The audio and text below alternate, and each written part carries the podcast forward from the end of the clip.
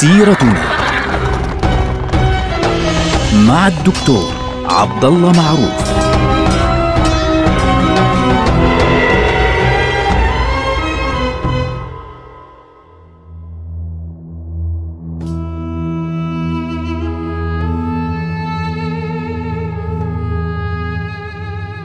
الله الرحمن الرحيم. الحمد لله رب العالمين والصلاة والسلام على سيدنا محمد وعلى آله وأصحابه أجمعين. حياكم الله جميعا.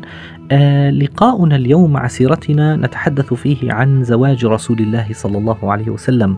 النبي صلى الله عليه وسلم دخل عالم التجارة وهو يعني ها آه، في سن بين قوسين يعني بين بداية سن الشباب. يعني أول مرة النبي صلى الله عليه وسلم خرج في التجارة كانت يوم ما كان عمره 12 سنة. خرج مع عمه أبي طالب وحدثت هناك حادثة آه، بحيرة المشهورة اللي آه، تحدث فيها بحيرة مع عمه وأخبره أن النبي صلى الله عليه وسلم له شأن عظيم وخاف عليه وقال له لا تأتي به إلى الشام وعد به إلى مكة. طبعا هذا الكلام كان لأن النبي صلى الله عليه وسلم ما زال طفلا ما زال صغير.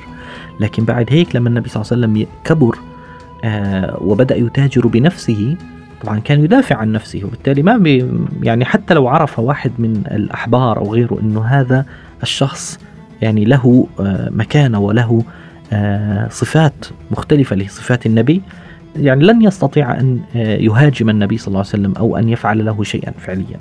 هذا يعني حتى الناس تستوعب أو حتى نستوعب إحنا ما الفرق بين تجارته أو خروجه وهو صغير ثم عودته وبين خروجه تاجرا وهو كبير.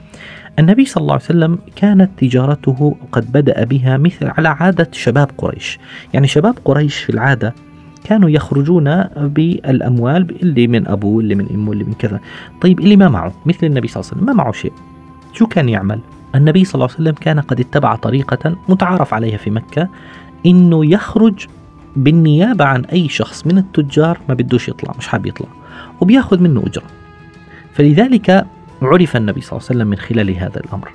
فبالتالي كيف كانت الطريقة؟ يعني بيروح النبي صلى الله عليه وسلم بيعرض نفسه على تاجر، طبعا السفر في ذلك الوقت مش مثل اليوم يعني، الواحد عفوا لما بده يسافر اليوم رجال الأعمال لما بدهم يسافروا بيكون مبسوط إنه بده يسافر بحكي لك والله، طبعا بعضهم مش كلهم بيصير يحكي لك والله آه business class ومش عارف إيه وإلى آخره، لكن النبي صلى الله عليه وسلم في زمنه كان السفر قطعة من العذاب حقيقة حقيقة، يعني لما تيجي تحكي أنت بدك شهر كامل مع القافلة شهر كامل على وانت راكب على جمل حتى توصل للشام.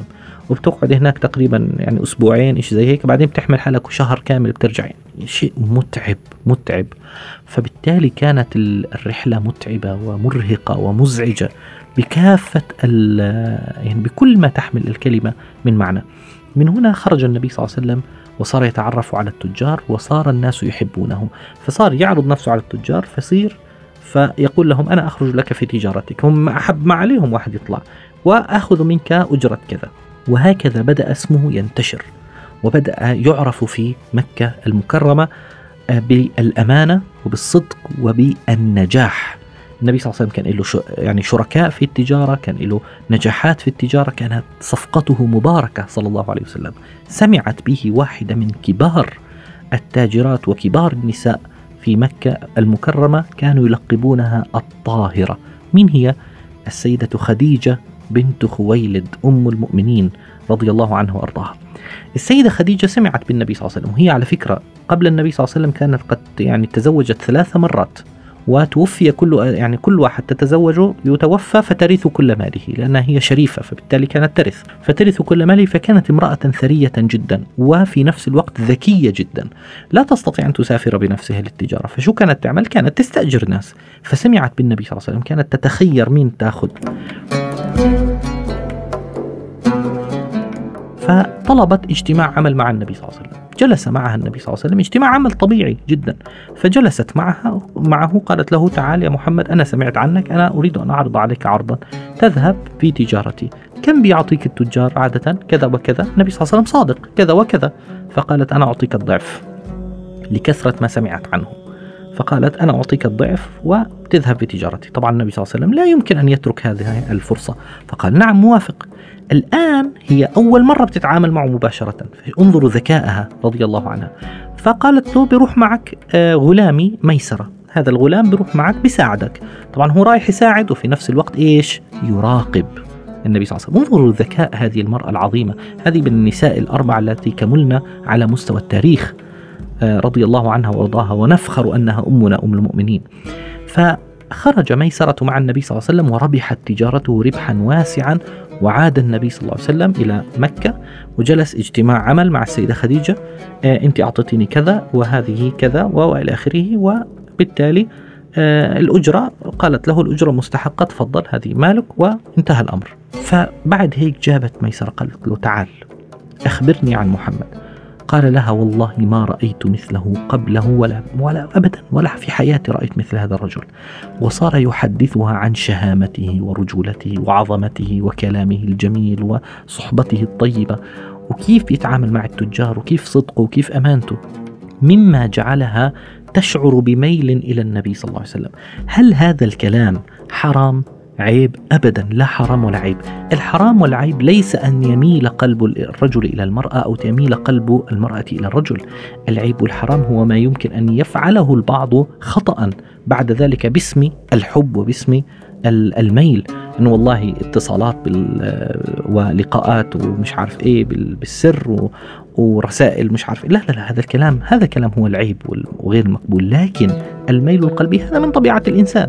فمالت له؟ لكنها امرأة شريفة ما بتقدر تيجي تعرض نفسها على النبي صلى الله عليه وسلم. أصلا هي عمرها 40 سنة وهو عمره 25 سنة. فلقيت آه، صديقتها وجلست معها وأخبرتها والله تعرفين محمد تعرفوا كلام النساء تعرفين محمد بن عبد الله والله أنا قلبي يميل له.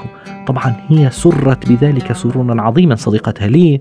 لأنه آه، السيدة خديجة كل رجال قريش بيتمنوها ومع ذلك كان قلبها لا يميل إلى أحد. هذه أول مرة من فترة طويلة جدا فقالت لها عندي الموضوع. انظروا ذكاء المرأة العاقلة تكون صديقاتها أيضا عاقلات مثلها.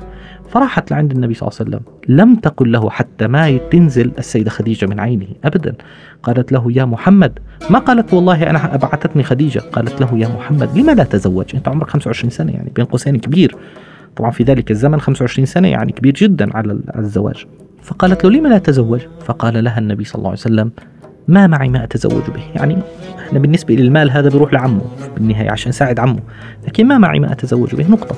فقالت له فهل لك في ذات الحسب والجمال والمال والخلق والأدب فقال النبي صلى الله عليه وسلم لاحظوا مش في خاطره أصلا. قال لها ومن تيك مين هذه اللي بتحكي عنها؟ هو كل هالصفات هاي. قالت له خديجة. فالنبي صلى الله عليه وسلم قال خديجة وتقبل بي. يا جماعة بس اسأل نفسك سؤال أيهما أعظم السيدة خديجة ولا النبي صلى الله عليه وسلم؟ قطعا رسول الله صلى الله عليه وسلم قطعا أعظم البشرية. لكن انظر الصفة الأساسية التي تميز النبي صلى الله عليه وسلم هنا هي تواضعه الشديد إنه بينظر بيقول خديجة تقبل بي فإيش قالت له؟ قالت له سأسألها، انظروا كمان الذوق والأدب، هذه القصة من أجمل قصص المحبة البشرية والحب البشري في العالم. قالت له سأسألها، فذهبت إليها وقالت أبشري وافق محمد. ثم عادت إلى النبي صلى الله عليه وسلم وقالت له أبشر وافقت خديجة. فالنبي صلى الله عليه وسلم كلم عمه أبو طالب واعمامه البقية وقال لهم أنا خديجة بنت خويلد أريد الزواج منها، طبعا هم بالنسبة لهم خديجة يعني. وهو شيء عظيم هذه الطاهرة. وجاءوا مع آه، النبي صلى الله عليه وسلم وخطبوا له السيدة خديجة من أخيها على الأرجح. ثم بعد ذلك بالتالي تزوج يتيم مكة من أيم مكة. تزوج الإنسان الأعظم. صلى الله عليه وسلم النبي الأكرم من الطاهرة المرضية سيدة خديجة. النبي صلى الله عليه وسلم يعيش مع السيدة خديجة فترة طويلة يا جماعة. النبي صلى الله عليه وسلم عاش مع السيدة خديجة ربع قرن 25 سنة حتى وفاتها عن لما كان عمرها 65 سنة رضي الله عنها وأرضاها وهو أصغر منها سنا ب 15 سنة. ولكن مع ذلك يعيش معها حياة سعيدة جدا. لا يتزوج عليها في حياتها أبدا. وتبقى علاقته معها حتى أن السيدة عائشة بعد وفاة السيدة خديجة بسنوات طويلة كانت تغار منها. في يوم من ذات الأيام في المدينة المنورة استأذن يعني سمع النبي صلى الله عليه وسلم طرقا على الباب فقال استئذان خديجة متذكر؟ إخواننا من منكم؟ مين مي إنسان يتذكر كيف كانت زوجته تستأذن وتطرق الباب بعد وفاتها بعشر سنوات على الأقل؟ فلما يفتح الباب فإذا بها أخت السيدة خديجة. فبالتالي النبي صلى الله عليه وسلم كانت علاقته مع السيدة خديجة كانت علاقة ود وحب ومنها ولدت له جميع أبنائه إلا إبراهيم فقط الذي ولد في المدينة. باقي أبنائه وبناته آه، عبد الله والقاسم طبعا القاسم هو الأكبر الأول. وعبد الله والبنات آه، زينب ورقية وأم كلثوم وأصغرهم فاطمة الزهراء. ريحانة النبي صلى الله عليه وسلم. هدول الأبناء والبنات للنبي صلى الله عليه وسلم كلهم ولدوا له من السيدة خديجة. وبالتالي عاش معها هذه الفترة الطويلة الجميلة جدا. قبل الإسلام قبل ما يبدأ تبدأ الدعوة عاش النبي صلى الله عليه وسلم مع السيدة خديجة 15 آه، سنة وعشر سنوات في الإسلام. هذه الفترة الطويلة جدا كانت السيدة خديجة تستحق بسببها أن تكون أول من يؤمن بالنبي صلى الله عليه وسلم. وأول من يسلم بالنبي صلى الله عليه وسلم.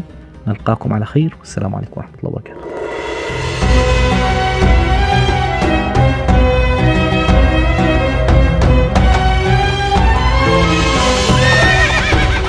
سيرتنا مع الدكتور عبد الله معروف.